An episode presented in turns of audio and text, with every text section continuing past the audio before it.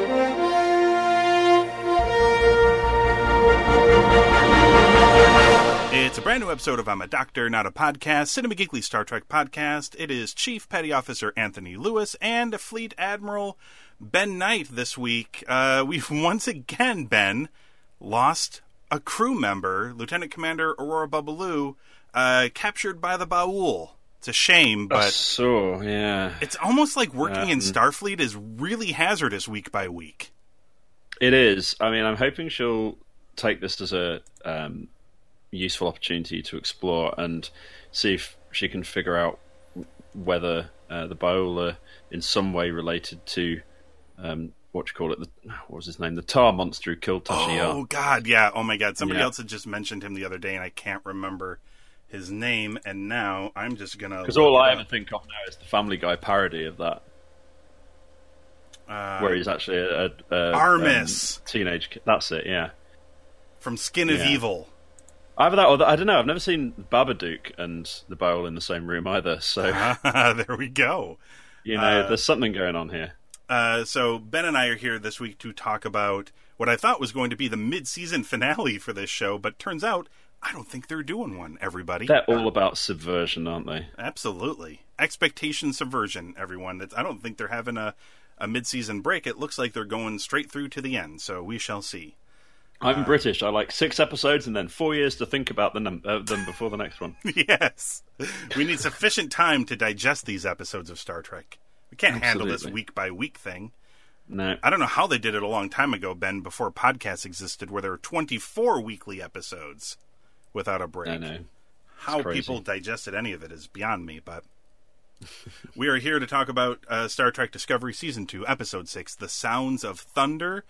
Uh, and here's what happened another red angel signal is received. Uh, this one leads Discovery to Saru's homeworld of Kaminar, which, if you watch the Trek short, uh, what was it, the brightest light? brightest star. The brightest star. The brightest star. Which, if you didn't watch, wow, they've screwed you.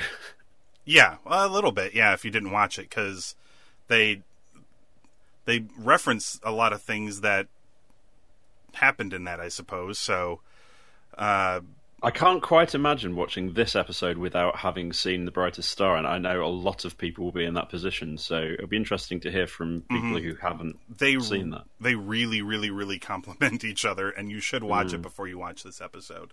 Yeah. Uh, so they go to Kaminar, and Saru reunites with his sister Siranna, who is now a Kelpian priestess. Uh, her father. Do, do, do, do, do, do. Sorry. her father, uh, their father, is uh, he was culled by the Baul. So, uh, speaking of the Baul, they discover Saru and Michael's presence, uh, forcing Saru and Michael to return to Discovery. Uh, for their part, the Baul demand that Captain Pike surrender Saru to them. It's really important that they do. uh, Pike refuses, but Saru gives himself up to prevent a battle. But it turns out Saru is not the only one that the Baul have taken. They've also taken Siranna as well, and they've taken them to a secret room, a, a Baul citadel, where they are confronted by one of these Bauls, and they do in fact look like a much creepier version of Armus from Skin of Evil. Which, Yeah. by the way, possible that that's where Armus came from? Maybe. Maybe. I mean, Mm, I know, in. I know in the show he says that he's like what's left of, uh, like the horribleness of like a species that was once good, but maybe He doesn't look like he'd have great manual dexterity, which troubles me about how they got so tech savvy. But anyway, Yeah. Uh, I mean, they are like they just do look like gooey, drippy tar monsters. Uh, however, using info. Uh, okay, anyway, where was I at? Okay, they were captured by the Baul and taken to the Baul Citadel thing. Uh, meanwhile, back on Discovery, using information from the sphere that they encountered a couple of episodes back, Tilly and Lieutenant Commander Airiam discover that the Kelpians were once the uh, dominant prey on Kaminar, and the Baul were the. Uh, actually, hold on. It says the Kelpians were once Kaminar's. It says dominant prey species, but they were the predators. The Kelpians used to be the predators. The Baul used to be the prey until about 2,300 years ago when the Baul were able to use their technology to kind of overcome the Kelpians and turn the Kelpians into the prey species on the planet. Uh, all of the all of this leads uh, Saru talking to Pike. Uh, Saru kind of convinces Pike that the reason, and there's been a reason for these Red Angel signals, or at least an interpreted reason for why they are brought here. And Saru convinces Pike that he believes they were brought to Kaminar uh, to essentially enact Saru's plan, which is to use Baul's technology to disperse the uh, whatever it is that wavelength from the sphere to trigger the Vahar'ai in all Kelpians on the planet, which would evolve them all into the state you know that they were once the dominant predators. Uh, it's like the Kelpian brown note. Yes, they were going to deliver a, a very huge planet-wide brown note to all Kelpians. uh, Pike goes along with this. In retaliation, the Baul try to uh, commit genocide on all of the Kelpians. Uh, before Discovery can try to step in and stop them, the Red Angel appears and renders all Baul technology inoperative. Siranna pledges to help her people and find a new peaceful balance with the Baul uh, saying, among other things, that just because they were once the predator species does not mean that they were uh, have since been able to overcome those particular characteristics and can live in peaceful coexistence with the Baul instead of having this weird uh, hunter prey relationship with them. uh, and Saru reports to Pike that the Red Angel is apparently a humanoid wearing a high technology suit. It's always a dude in a suit, isn't it? Always is. I suggested to you, Ben, that maybe it is Riker uh, from that episode where he plays American Gladiators with his dad. Yeah. Uh, Yeah. Because, number one, uh, Will Riker, an angel. number two, uh, very clearly dressed in red in that image I sent you. True. So True I, th- enough. I think that evidence is sufficient enough to, to maybe put that one on lockdown. But what did you I, I've think? of- down Ladbrokes and put, put money on it. I thought What did you think maybe it was Jason Lee Scott. Um, because, you know, there was a touch of that about it as well. Mhm. There's definitely a bit of Red Power Ranger going on there. A little bit. Um, yeah, I mean, crossover that nobody knew they wanted. that nobody wanted. Uh, yeah, I, I, I, oh, we're going to get the hate mail from the Power Rangers fans in a minute. Um, yeah, I, pff, I don't know. I don't know who it is. Uh, you can easily put together several cogent arguments. Somebody and, and clearly all from of them the are as likely as Riker. Yeah, it is clearly somebody from the future. Um, you, you wait. No, it won't be, of course. But What they're uh, doing is, I don't know, like whether they're doing something on purpose or if they have their own agenda, because that's what Ash Tyler he Hmm. suggested was, you know, maybe this is just a guy with his own agenda. And that's the risk. I mean. I, I am still not putting out of the realms of possibility that this is um, Iconian technology that's being used. Mm-hmm. Uh, I, I also, it would be slightly odd, although not unprecedented in um, Star Trek lore, for there to be, uh, you know, massively powerful um, single uh, antagonists. Yeah, But I I don't see that for Discovery particularly here because um, I mean one of the theories is that it's Spock uh, from um, different timeline. Uh, like Quinto Spock? Uh, well, indeed. That'd actually be Um, amazing if that happened. Oh, I would just do you know what? say. To hell with how much that would cause outrage in the in the Trekverse. I would damn well love that. I kind of just Um, want to see it. Yeah, maybe it's but Picard to leave it to lead into this Picard series. That's the tie-in. You got old man Picard flying around in an Iron Man suit. He's got a very shapely, slightly feminine body shape. If it is Picard, a little bit, Um, but uh, but that's I mean that's an interesting point. A few people kind of analysing the um, the physique of uh, um, the Red Angel, Mm-hmm. and there's certainly a lot of things pointing you in the direction of uh, perhaps of it being um, female. But then Discovery is quite good at misdirection now. They've they've got a hang of it really early. Perhaps they're doing Um, some sort of brand synergy thing, and this is a tie-in to the new Bioware game Anthem, where you wear a where you wear. You've just googled. You just googled dudes in red tech suits, haven't you? Actually, no. This So is all just coming to my mind right now. Uh, this is all just coming to my mind right now. It's just all Yeah. years of useless pop culture knowledge floating around in my brain. But um, okay, let's talk. Let's talk about the show as a as a whole. What, what did you think of this week's episode? It, it, I, I was, I, I enjoyed it. I mean, well, I tell you what, one thing that's bugged me this week, and I'm trying to avoid kind of falling down the, the same sort of hole myself, is that the number of people who've been picking Star Trek uh, Discovery apart as if it were, um, if you like, a whole new show with with no. Uh, no history, Yeah, sort of yeah, yeah. ignoring the history because you know we do hold television to a far higher standard now, uh, particularly science fiction, I think, Yep. than you know ever in the course of human history. So when people are saying, you know, I didn't like the fact that you know why did they keep small pockets of Kelpians alive and so on, and okay, well if there's only one line that deals with that, which is that this is how you um, reconcile, you know, your um, murdering of these people, then yeah. Uh, uh, here's the thing: go back and watch the original series, and it Oh. is tends to be the TOS and TNG fans who really kind of wig out about this. Go back and watch that, and you tell me what percentage of your average weekly plot of those episodes stood up to that sort of scrutiny. Scrutiny. Yeah, I mean, don't. they didn't. Um, the movies barely stand up to scrutiny. In fact, a couple of them simply don't. Yeah. Um, I think you've got to remember with this, with Doctor Who, with well, pretty much yeah, any show you hear referenced on the Cinema Geekly network, um, you just got to chill out a little bit.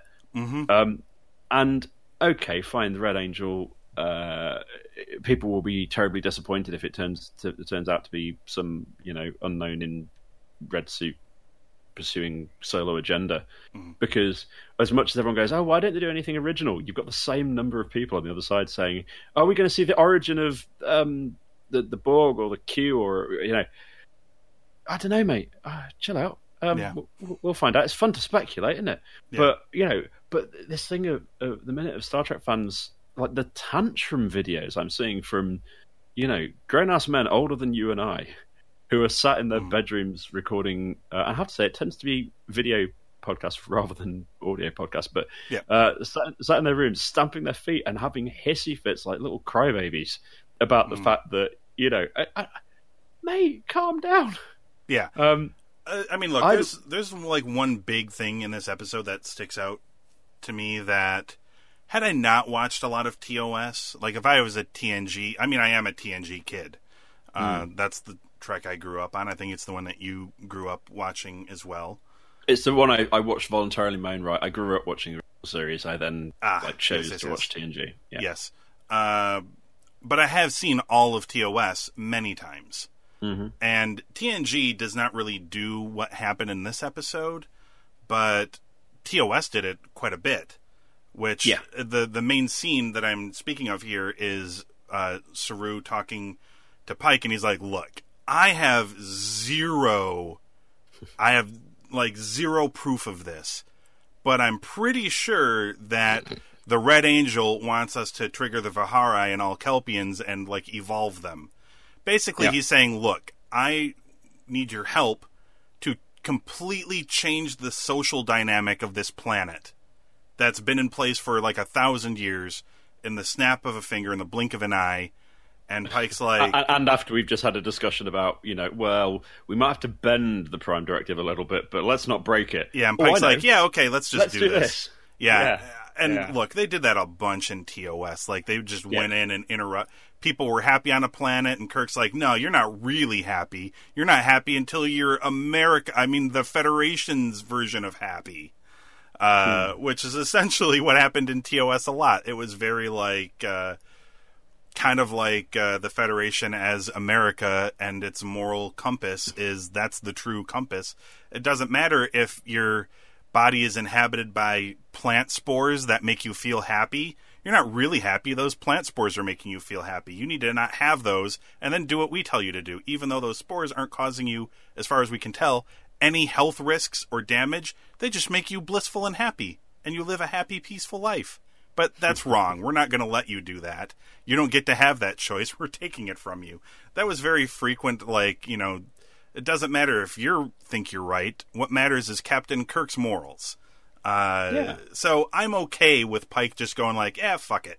Sure, let's just shift the social dynamic of this planet." Because I, I think we should file. I think we should use some technology that we literally have just found out anything at all about, Yeah. and change the um, physiology, and in, co- in the course of doing so, cause vast pain to literally every spe- uh, member of the Every species on the planet. Yes. Even, even though um, there may be a good reason biologically why they don't all do that immediately, and they wait to a certain age before doing it. I mean, there's there's all manner of problems with, with there's this. a there's a bunch, but Yeah. uh, if you just throw that to the side, if you're just like, well, it's kind of shown that it's you know, and Spock referred to it in TNG as cowboy diplomacy, like.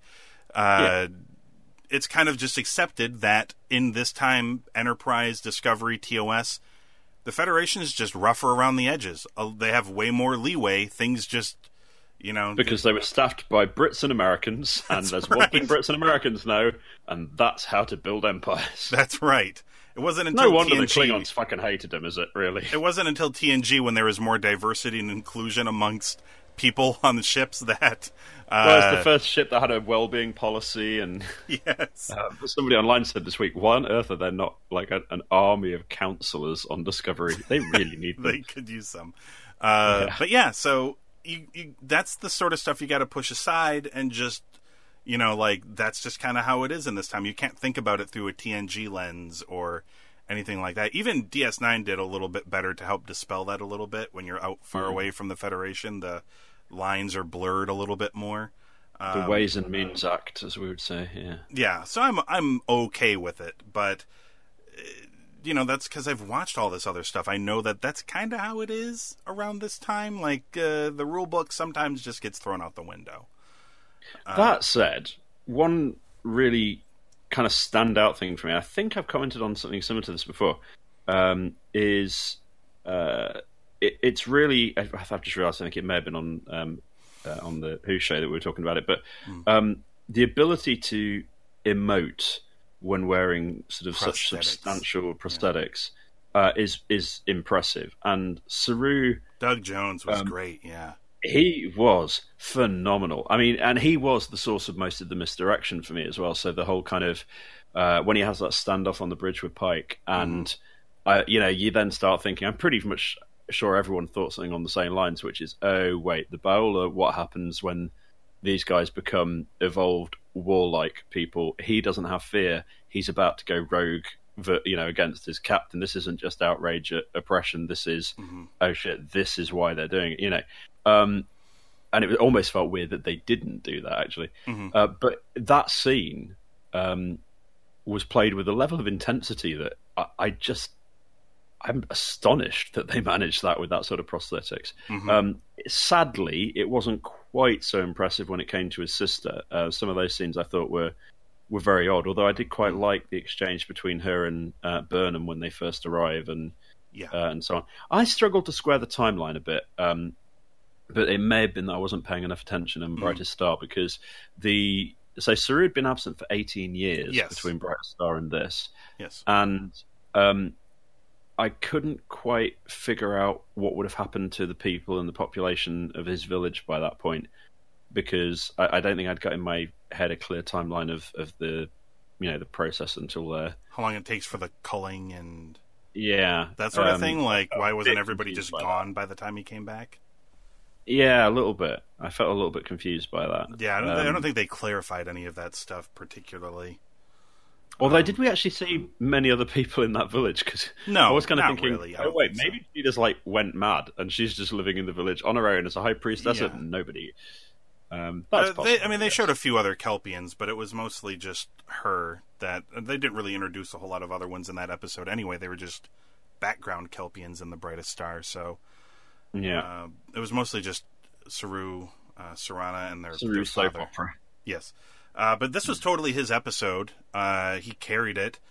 There was a kind of a B plot. It was like two B plots. There was Tilly and uh, Airiam, Airiam uh, Mhm. working on the the the sphere data, and then there was the very little bit with uh, Stamets and Culber, which I thought was like some interesting little wrinkles because obviously he says that he doesn't, uh, Hugh doesn't feel like himself, even though the doctor gave him a clean bill of health, but she gave him like a s- stupid clean bill of health. Like there's like literally nothing wrong with you. Like there's too much nothing wrong with you. yeah, Uh, even your scar is gone. yeah, so he, yeah, he had um he had a scar on his shoulder, I believe, that he opted to not get uh cleaned up or removed because it's something that had happened to him and a doctor had helped him or saved him and it was the thing that made him want to become a doctor, so he kept the scar as like a reminder or like a tattoo or, you know, a keepsake of some sort of like you know what brought you here or something. And the scar is gone uh, when they reassembled him Yeah, and like it just it's adding to his feeling of like i'm not who i am. Which is going to be interesting to see how that affects his relationship with uh, with paul. Because clearly there's going to be some some stuff to deal with. Yeah, i would imagine. But that's about all the time they spent with them. Yeah. I think um, the Tilly uh, sort of, I guess, yeah, kind of B plot was to introduce gradually uh, another member of the bridge crew. hmm uh, for which all it left me wondering was, okay, so what is Aram?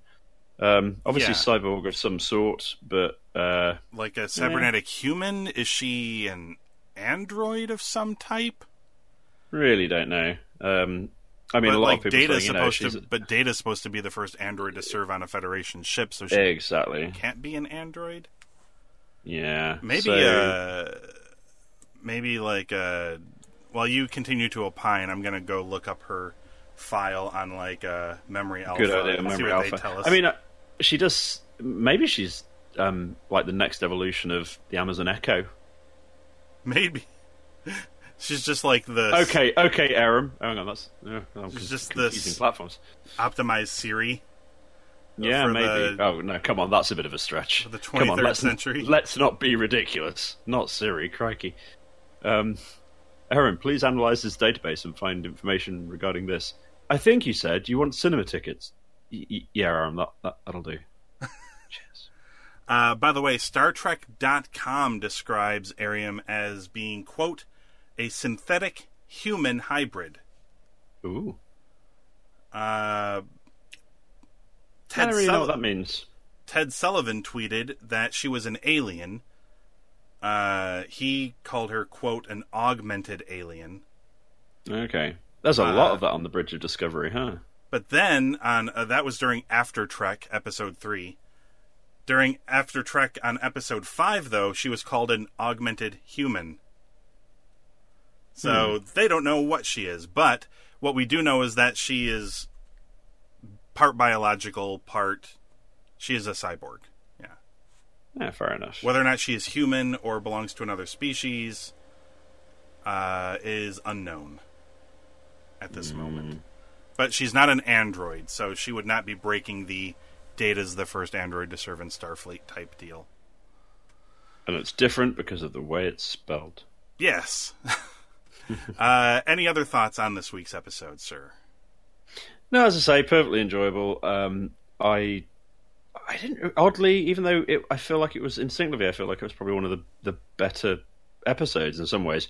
Mm. Um, I think it probably bears the least scrutiny. Um, And I think that's probably really just because obviously we've had a reveal of sorts in terms of the uh, Red Angel. So, Mhm. you know, it, it feels like, you know, was it last season when we talked about the feeling of um, an episode that feels like having a bit of a breather, even though quite a lot happens in it? I think that was last season. Um, this felt another. It felt like another one of those. There was Yeah. a lot going on, but it felt like a breather, and Yeah. yeah, I can live with that. It felt very Star Trekky. I will say that this Mm-hmm. was this had a, a- you know carrying on the, the theme of season two. This felt Star Trek. Yeah. Um, and I, I don't know. It, it- I, I'm quite glad we didn't have to. I know Tilly. A lot of people are fans of her, and I'm I'm currently actually getting through. I can't remember the name of the book. Is the the latest of the Discovery novels, which is um, Tilly's book, Mm. uh, which is we go all the way back to Tilly at school. Oh, Um, school Tilly. We have indeed. We haven't yet bumped into uh, her friend from the academy. That's because we're early for that. Yeah. Um, but uh, yeah, it's eh, it's finding its feet. Um, I, I like that we now know that Aram's called Aram, which I'm sure we probably heard before. But it's nice to actually hear it and go oh, over and over and over again, so you don't forget it. Yeah. Yeah, it did. It was a little bit, wasn't it? Um, I don't know. I I'm enjoying it. I think Mhm. I think there's a danger of taking it a little too seriously. And I, I love my favorite criticism of the week, which I think this may become a feature on the show, is my favorite critique of. the week. Um, and I use the word favorite quite wrongly. Yeah. Uh, was the guy who said, "Oh, this episode felt so camp. It's not Star Trek at all." Whoa. Your opinion, sir, is invalid because it is Star Trek. I mean, wow, Star Trek felt camp. Um, I mean, I don't know how he could even really say that without. I mean, did he accidentally watch season two, episode six of the original series, or? oh, you can take your pick. Um, I mean, well, I know any of them from the original series. Like, I yeah, like this I doesn't. mean, Star Trek is like the campus show in sci-fi. Yeah, and to me, this show doesn't even feel anything close to like older stuff. No, I And mean, there's definitely way campier sci-fi shows on right now, for sure. I don't. I think this oh, thing. well, if you get into comic book world, I mean, it all gets yeah, bizarre. You can't, but I feel I like mean- this thing. I feel like this show is trending more in the opposite direction, honestly. But I, I think it's getting the balance right. I think it's striking Mm-hmm. a really hard balance between having a slight touch of tongue-in-cheek humor, Mm-hmm. um, a relatable degree of uh, ideology that um, they're not afraid to both appreciate the sort of Star Trek conventions of ideology Mm-hmm. uh, and go back to actually what Gene Roddenberry was talking about, which is exploring the fact that that can have a dark side. Yeah. Um, you know that that was it's not how, it's not where he began, but it is where he eventually took the whole thing um, and and throwing in the fact that it's a modern TV show where you got to spend the money and things have got to blow up and, and all sorts of other shit. So, Yep. um, I will say this actually: whoever did the set for uh, um, the Kelpian homeworld, I thought was uh, that was a really nice combination of getting some of the. Prob- I suspect the expensive parts of that um, were so well done that you didn't notice them yep, and the ch- the the cheap parts um, were there in a slightly kind of it almost felt like a, a nod to the original series. You know, the, Yes. How much plastic greenery can you have yes, um, in one scene? But the the whole kind of like the red sands and and everything else was so beautifully done hmm to the point where I looked it up to see if that was actually. Um, you know, some sort of weird high concentration of iron in sand somewhere in the world. It's not. It that was uh, um, just a mixture of practical and digital effects. yeah, Uh, but the I- I really like the fact that we're not suffering from, um, you know, somewhere in Nevada effect as you've got in American sci-fi or a quarry in Wales as we have in British sci-fi. Um, it, it, you know, you're always going to have that, but Yeah. I I really appreciate the fact that they they could go full CG and they've not. They could go practical effects to the point where it looks ridiculous. They are the Discovery is about um, and there you go, keeping with the theme of this episode, it's about balance. Um, I oh, they're go ahead. nailing it, more or less. Uh, yeah, for me, I really like this episode as well. Uh, the four things I, four things that really stuck out uh, to me. I really like the subtle nudges towards the Red Angel reveal thing. Uh, I think they've done a pretty good job of making me really interested in that. I completely, completely forgot that Spock is supposed to be a part of this until I saw the preview for next week's episode. Honestly, this can. I mean, I hope the performance is good. I hope it we- wields and winds its way into this. Uh, because if not, like so far, I don't need Spock in this story at all. Do you think they're nervous about Spock? Do you think that's why they've left it so late in the? Uh... I no, I just think this is. I just think this is the classic. Spock's a big character, but he's not a regular character. So they're going to do the slow burn. They're going to do the slow build to the uh, to the reveal, which you know that's common. I and I get it, but I, I I'm really keeping my fingers crossed that he's going to really add something to this story because right now I'm interested without him. Like I said, I forgot he's involved in any of this. Uh, I like that. Uh, thing number two, I really thought the design of the Ba'ul was really cool.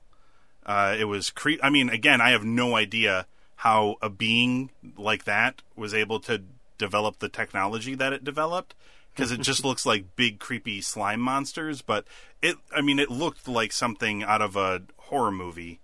Uh, I thought it was a really, really cool design um, and a really like interesting perfor- like the actor who per- performed it. I thought it was just a really interesting performance in general. Um, and uh, it, it did suffer from a touch of the whole kind of mustache twirling. I thought yeah, uh, there was far too many of the creepy hand gestures that just that seemed is bit. true. Yeah, I mean they really wanted to put over that these guys are very, very bad, only to get a little bit of the twist reveal that uh, they didn't used to be. They used to be the prey, and they just turn the tables, and they don't want to ever become prey again. But then Um, you get Burnham's explanation, which is so unsatisfactory, where she says, because Pike says, you know, well, I think it's Pike. He says, uh, well, if we if we do this to the Kelpians, um, you know, that they'll come back and there's a real risk that there's going to be a, a war and possibly another genocide, but maybe the other way around. Mm-hmm. To which Burnham's response is, ah, it'll take a couple of generations. They'll figure it out. Yeah. oh, that's all right then. And, and it's like, well, you know, yeah, they'll figure it out in the meantime. Yeah, because we know, races one do that. Kelpian. We know one Kelpian, and he is very nice. I'm sure the So rest of them are all I mean, exactly he- like him.